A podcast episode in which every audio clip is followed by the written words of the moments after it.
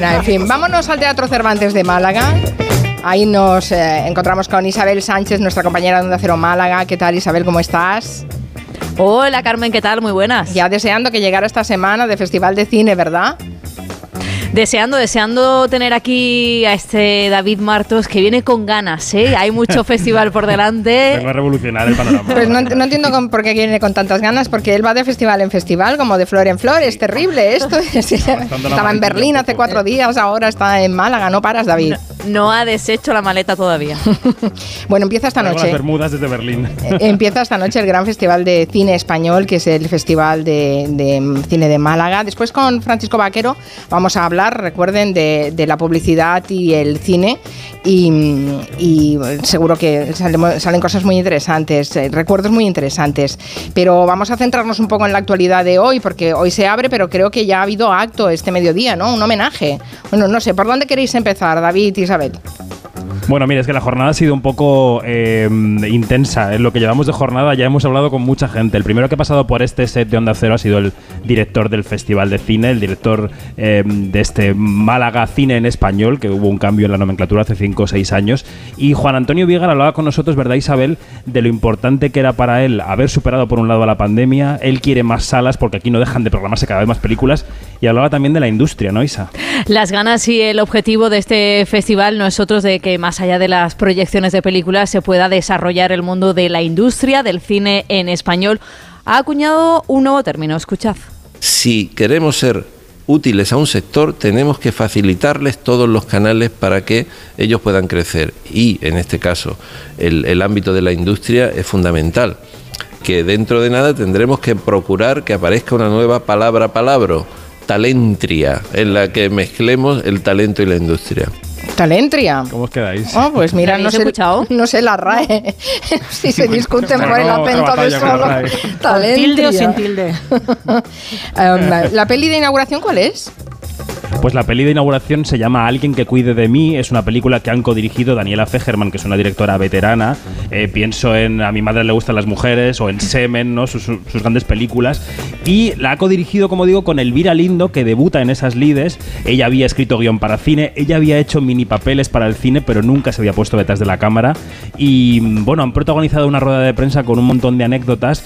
Y se refería así Elvira Lindo a su debut debut a los 60 años y dice, no me ha resultado difícil debutar tanto por ser mujer como por otra cosa. Pero también la coquetería de ser una debutante de 60 años me parece pues una buena coquetería. Ser debutante a mi edad no solamente es por ser mujer, también es porque hay un cierto edadismo, debo decir, que parece que las cosas no puedes em- emprender proyectos eh, nuevos eh, y yo no creo en eso.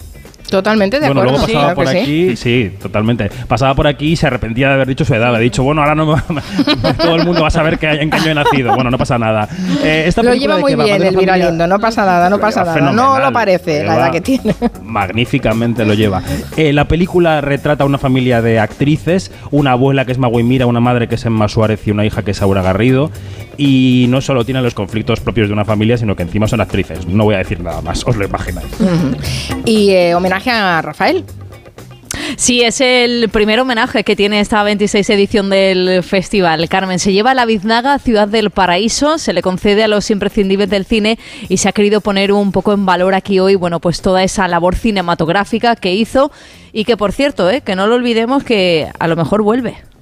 Voy a tratar de combinar mis conciertos en persona con alguna que otra película, siempre y cuando el guion sea muy bueno, pues como eran estos guiones que eran pues de Antonio Gala, ver, que era un cine que uno se sentía orgulloso de haberlo hecho.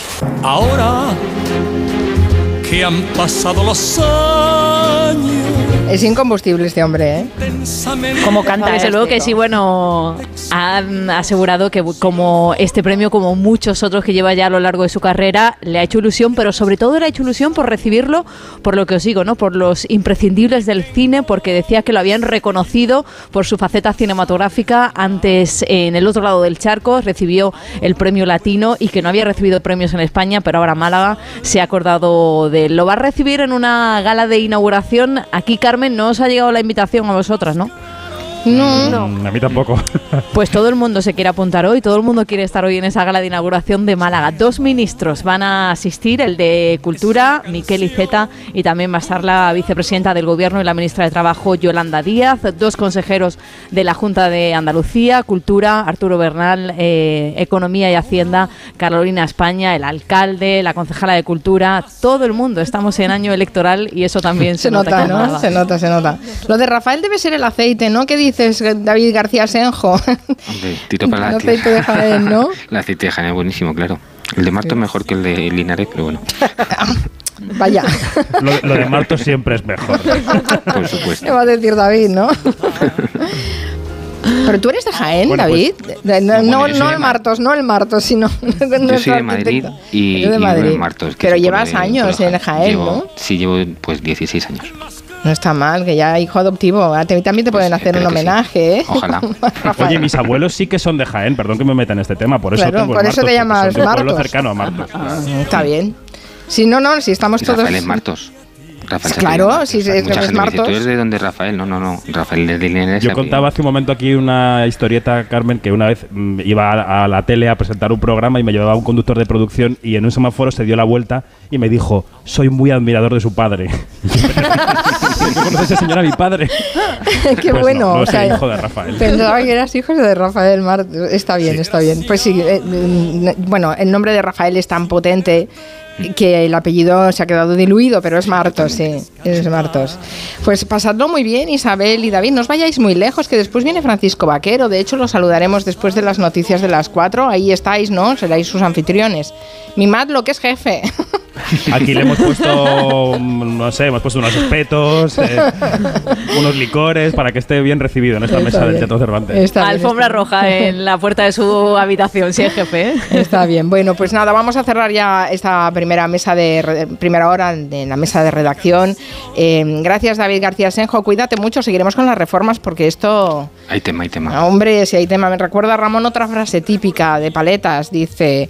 Eh, no se preocupe, señora, que le haremos un buen servicio.